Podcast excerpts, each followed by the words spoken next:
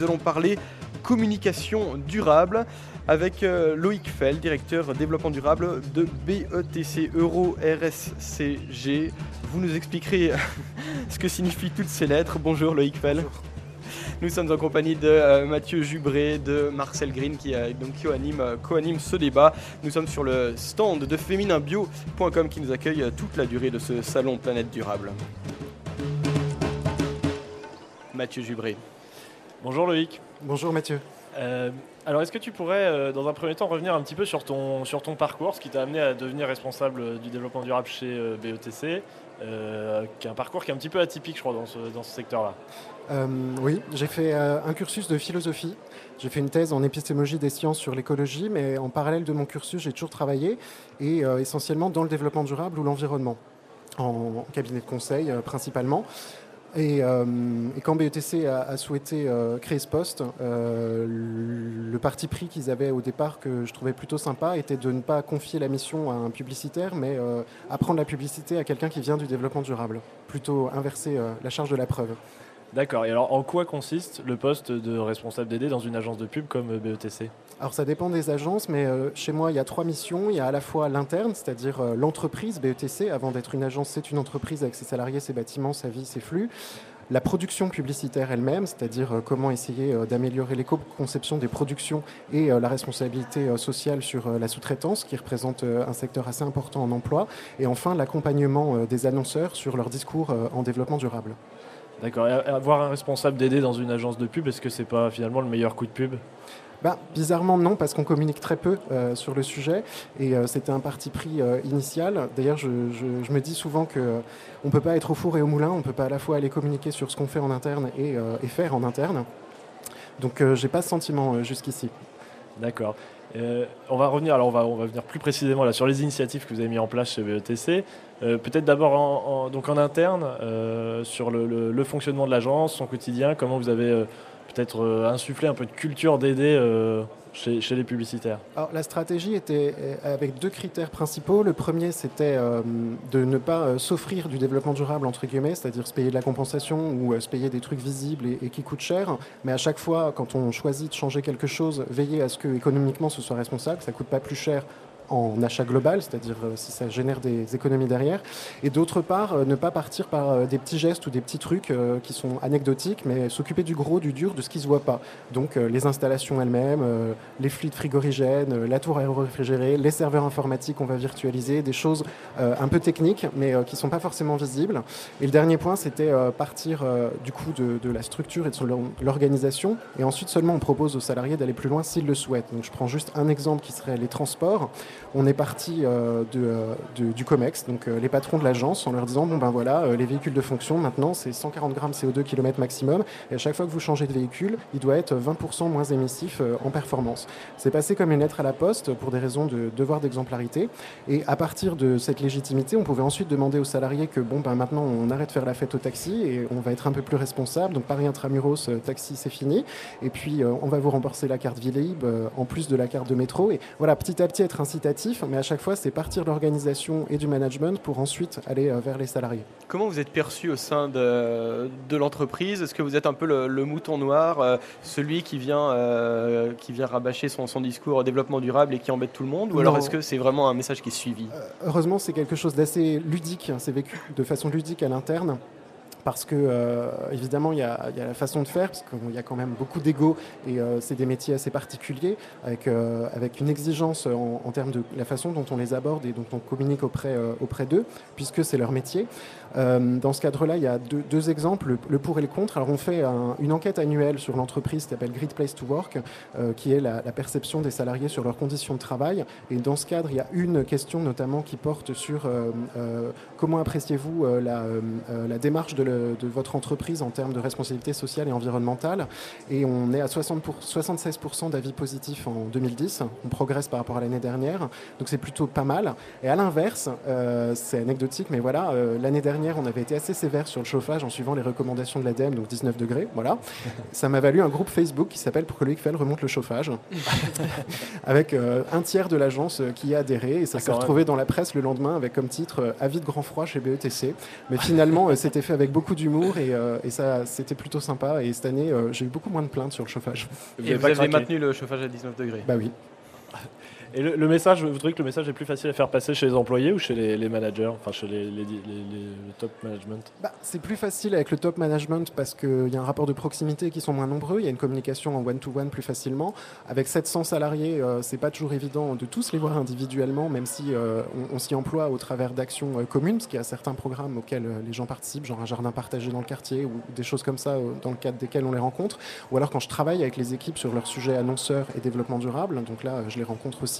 Euh, et sinon, on communique à l'interne euh, par, mail en général. Euh, voilà, il y, a une certaine richesse de, mailing interne à toute l'agence. Ça fonctionne comme ça principalement. Et après, par contre, ça soulève un point intéressant qui est, euh, j'ai le sentiment qu'on est sur une unité opérationnelle euh, assez pratique pour mettre en œuvre du développement durable parce qu'il y a les cinq bâtiments, les salariés, etc. Donc euh, il y a une gestion locale de, l'affaire. Mais je vois pas très bien comment on peut mettre en place tout ça quand on est enfermé dans une holding et un peu éloigné de toutes les filiales. Il y a, il y a une dimension terrain qu'il faut avoir et du coup, je pense pas que j'aurais pu faire tout ça sur une échelle plus grosse en étant éloigné et pas en étant dans les bâtiments avec les gens. Combien vous êtes dans ce, euh, dans ce service développement durable pour mener toutes ces actions? Alors, euh, c'est un peu particulier. On a euh, des correspondants développement durable, on va appeler ça comme ça, dans chaque service, parce qu'évidemment, pour travailler, il faut d'une part que les services généraux soient très impliqués, parce que c'est eux qui ont les clés de la maison. D'autre part, l'informatique, les RH, parce que tous les sujets sociaux passent par là aussi, et le juridique. Donc, dans chacun de ces services, il y a un référent en charge du sujet pour une partie de son temps qui travaille avec moi. Et il y a un, COMEX DD, donc un comité de direction de développement durable, euh, dans lequel euh, siège euh, le directeur financier, parce que je lui demande pas mal de sous, assez souvent, la présidente, la vice-présidente de l'agence, la directrice juridique, service généraux, moi et les RH ça représente quelle part de, du budget de, l'entreprise, euh, ce que, ce que vous, les actions que, que, vous entreprenez, que vous menez? Alors, comme je l'ai dit tout à l'heure, on a un critère économique euh, de, des actions mises en œuvre. Donc, je commence l'année avec une ligne à zéro et je la termine avec une ligne à zéro.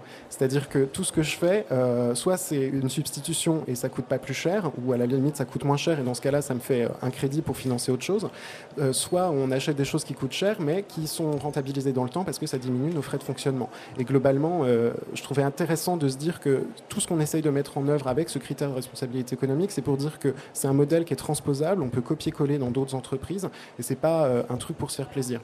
Mais donc en même temps, vous êtes euh, dépendant du bon vouloir de, ceux qui vous donnent. Euh, non, avec une fois qu'il y a cette règle du zéro, c'est assez facile euh, de, proposer toutes sortes de choses et généralement ça passe assez facilement. Ne serait-ce que, par exemple, acheter de l'électricité d'origine renouvelable ou des énergies renouvelables, c'est financé par le fait qu'on a réduit nos consommations d'électricité et d'énergie par ailleurs. Donc à chaque fois, trouver le bon moyen pour mettre en œuvre projet. Comment vous, euh, vous ciblez les actions à, mener euh, J'imagine qu'il y, a énormément de, secteurs sur lesquels euh, agir. Vous parliez tout à l'heure des, transports, du, chauffage. quel quelle priorité vous vous mettez pour euh, bah, On travaille comme, comme, tout le monde de façon pragmatique ou rationnelle, c'est-à-dire qu'à partir d'un bilan environnemental, en l'occurrence un bilan carbone, on identifie quels sont les postes les plus émissifs et à partir de là, on cherche à, les réduire. Et il n'y a pas de secret dans des métiers euh, tels que les nôtres où on n'a pas un outil industriel avec une usine.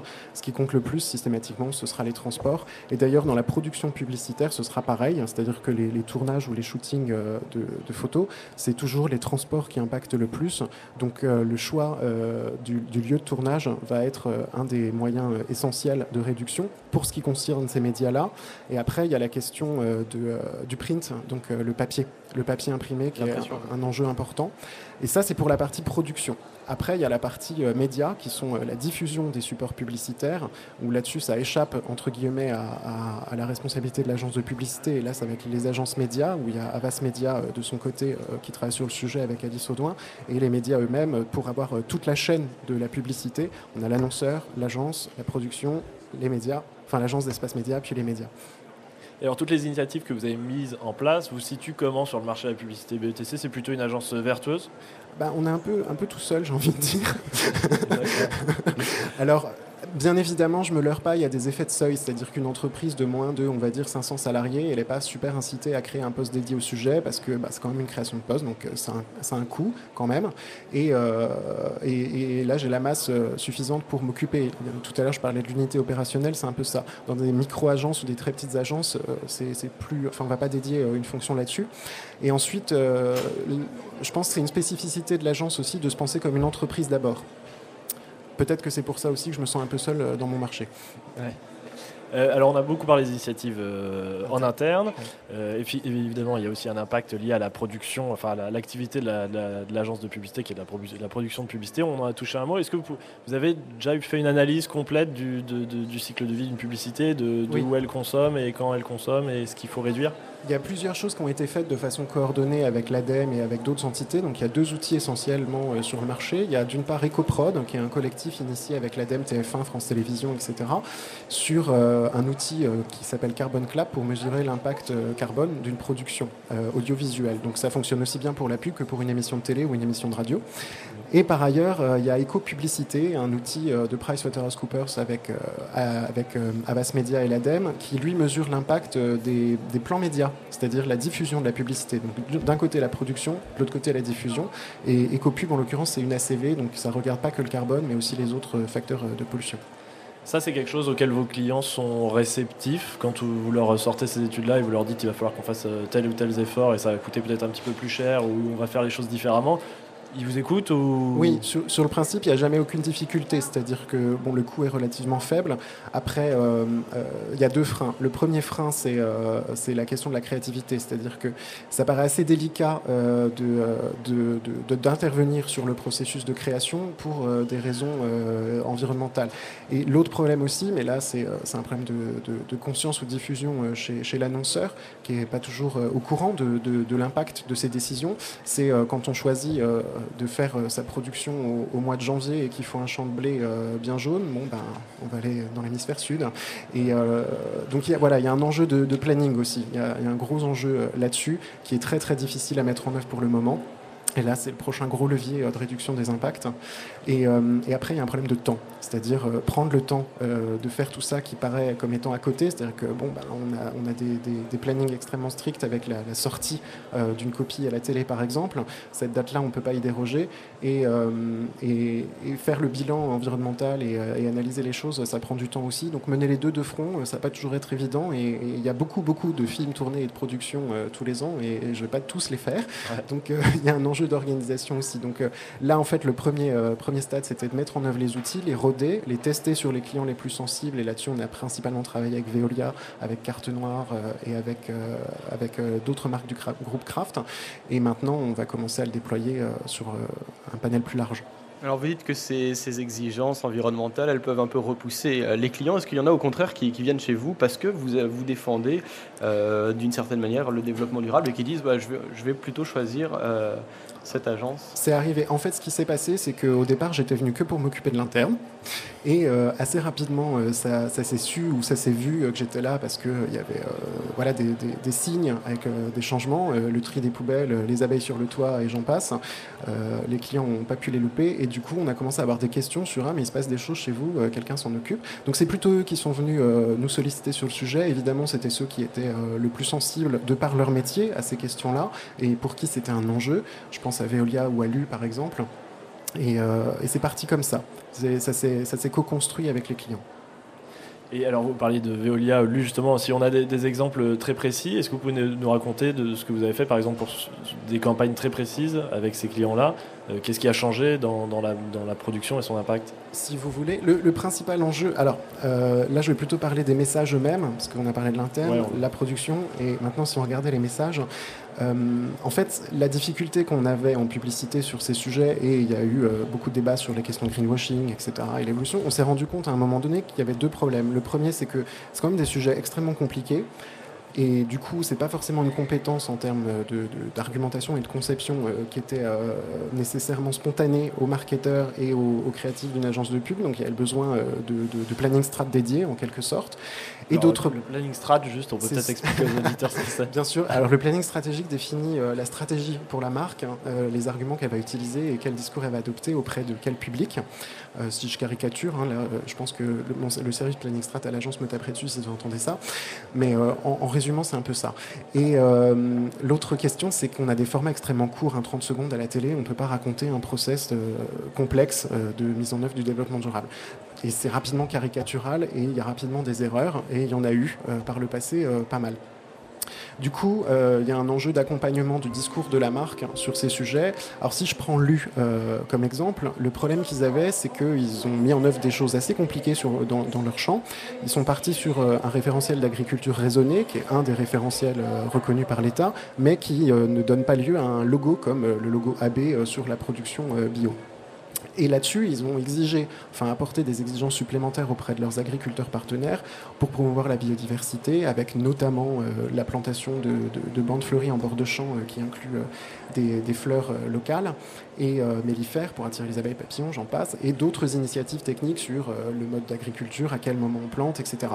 Et en fait, cette charte euh, qui est tellement dense, on ne pouvait pas l'avoir en 30 secondes à la télé, c'est pas possible. En plus, c'est un sujet que, que euh, le grand public connaît pas très bien, la biodiversité, etc.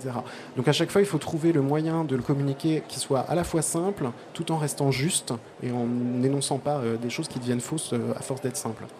Ouais, c'est un peu la, limite du, travail de l'agence de publicité, c'est qu'à un moment donné, euh, vous, on vous demande de, dire quelque chose, vous ne pouvez pas dire l'inverse. C'est-à-dire que lui ne peut dire que ce qu'il ne peut raconter que, ce qu'ils font. Bien sûr. Euh, comment vous gérez ça quand, euh, quand vous avez un, client qui vous demande ouvertement de faire de la publicité pour un produit qui est, qui est totalement à l'encontre du développement durable Alors, bah, nous, on a un rôle de conseil, donc euh, ça se limite au conseil, entre guillemets, mais c'est déjà beaucoup.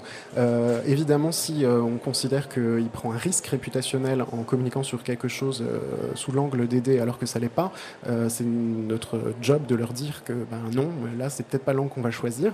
Après, il y a d'autres d'autres cadres pour le sujet. Il y a d'une part la RPP, donc l'autorité de régulation professionnelle de la pub, qui est l'équivalent du CSA, mais pour la pub, pour caricaturer. Et sur des sujets développement durable, on a l'obligation de leur soumettre absolument tout ce, tout ce qui sort. Donc toutes les publicités, quel que soit le support, même, même les sites web, ils jettent un œil et ils nous disent go ou no go. Là-dessus, c'est assez intéressant euh, parce que euh, c'est un chiffre qui, a tendance à aller à la baisse depuis trois ans, c'est-à-dire euh, le taux d'avis négatif de la RPP avant diffusion, donc quand on leur montre nos copies, et la moyenne du secteur est à 10,4%, un truc comme ça, et nous, je l'avais noté avant de venir, on est à 4% d'avis négatifs avant retour, donc on est plutôt en surperformance parce qu'on filtre à l'interne, c'est-à-dire qu'il y a un service juridique assez, assez strict aussi, donc il y a plusieurs étapes de filtre. Si malgré tout ça, ça passe quand même, c'est-à-dire que ben, ça respecte les règles déontologiques de la profession et ça sort quand même.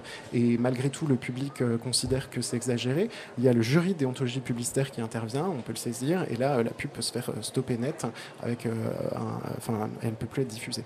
Et vous-même en interne, vous, vous, seriez capable de, dire non, on, ne continue pas ce projet si le client, par exemple, insiste en disant si, si, on veut montrer que notre voiture, elle est absolument verte. Et je prends l'exemple d'une voiture, ça peut être n'importe quoi. Hein, mais Oui, on, dit, on dit notre conseil motivé, c'est-à-dire refuser ben, non, on, a un rôle de conseil. Donc on leur dit, ben là, euh, non, on pense que c'est pas ça qu'il faut faire. Et après, on argumente, on argumente. Et puis après, on voit euh, qui argumente le plus. Et si c'est le client qui argumente le plus? Ah ben, si le client argumente le plus, in fine, mais j'ai pas de cas en tête où ce soit arrivé. C'est-à-dire que comme c'est quand même quelque chose d'assez euh, rationnel, c'est assez facile d'avoir une démonstration rationnelle. Donc jusqu'ici, j'ai pas eu de cas où, où, où une fois qu'on disait que c'était peut-être pas la meilleure idée de communiquer sous cet angle, on l'ait fait.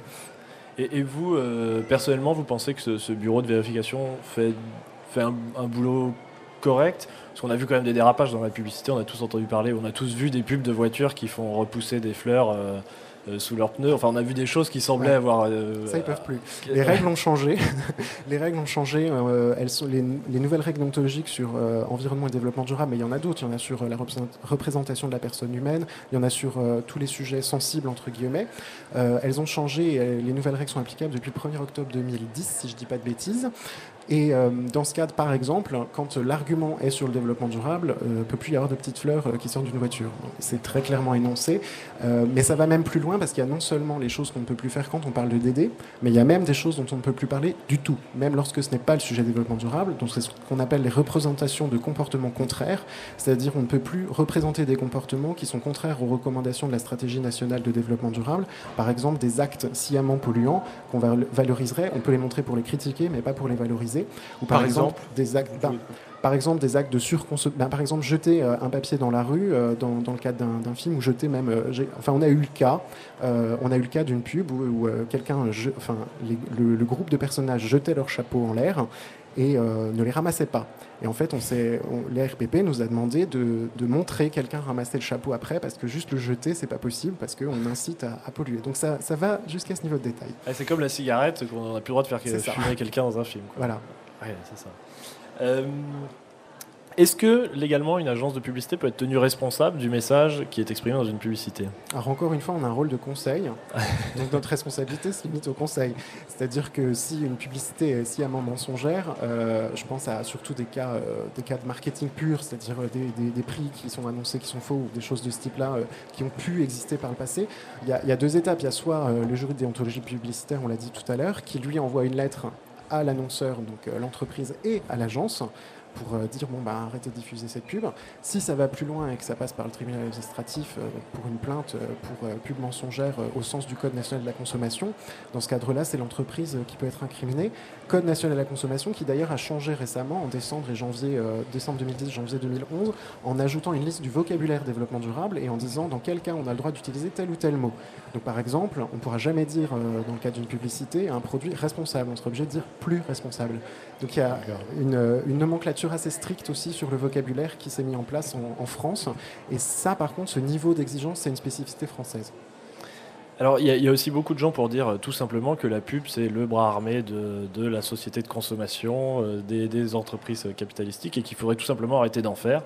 Euh, pour arrêter de pousser les gens à la consommation. Qu'est-ce que vous répondez aux gens qui vous disent ça? Alors là, c'est un long débat, mais, euh, mais quel sujet de fond? Euh, Ça reste un outil. Donc, c'est un outil des savoir-faire qui sont utilisés pas que dans le cadre de communication commerciale. Il y a aussi la communication pour les ONG, ce qu'on appelle du pro bono, quand on travaille gratuitement pour ce type d'annonceurs. Il y a aussi les communications de l'État, etc. Il y a de la communication corporate, qui est pour les, les, marques au sens plus large.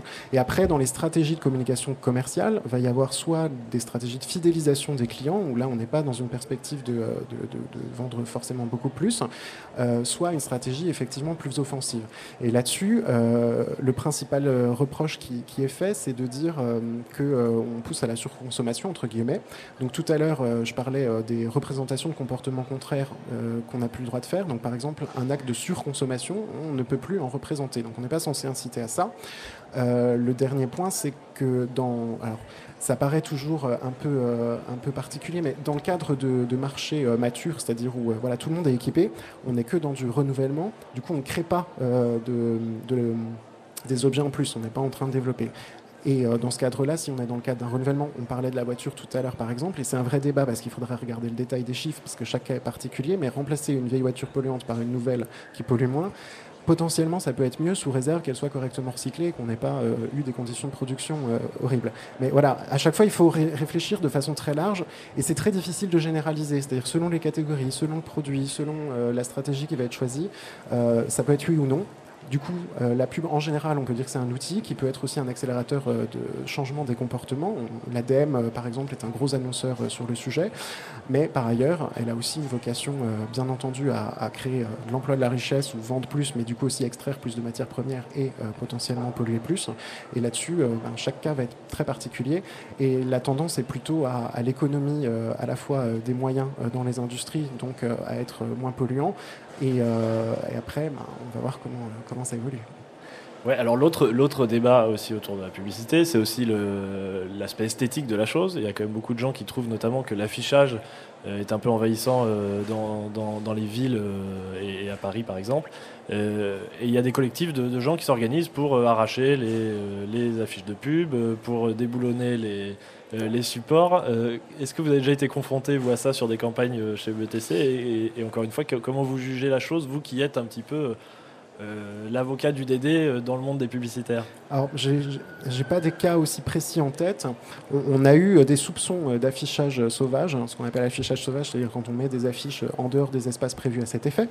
donc, il y a certaines de nos campagnes qui ont apparu comme ça. On a été soupçonnés, mais en l'occurrence, c'était pas nous. non, mais c'est un sujet assez marrant parce que c'est les zones d'entrée des villes, par exemple, qui est euh, le, symbole le plus fort avec des très très grands panneaux d'affichage. C'est quand même les zones les plus laides qui soient. Alors du coup, je ne sais pas quoi penser de cette histoire de ça enlaidit mon paysage.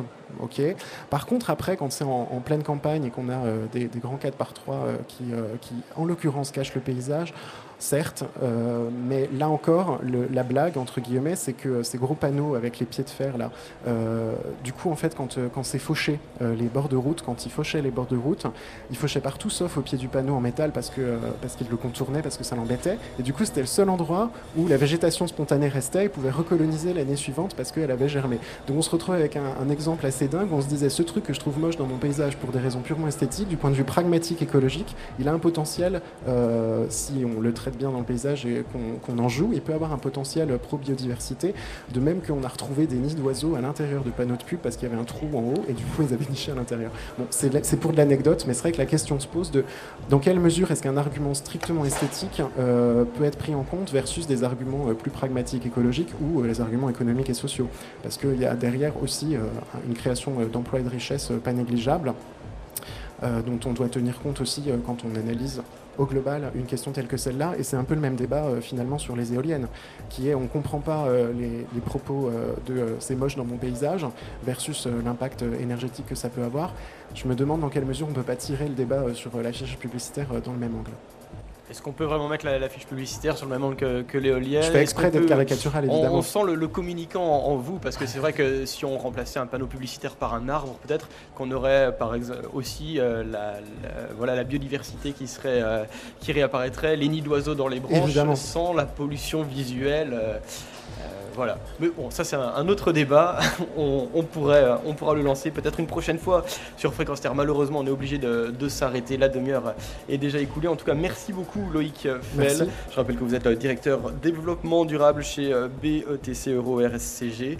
Merci d'avoir été euh, parmi nous et de nous avoir parlé de ces initiatives développement durable. Merci à Mathieu Jubré de Marcel Green d'avoir euh, animé ce débat.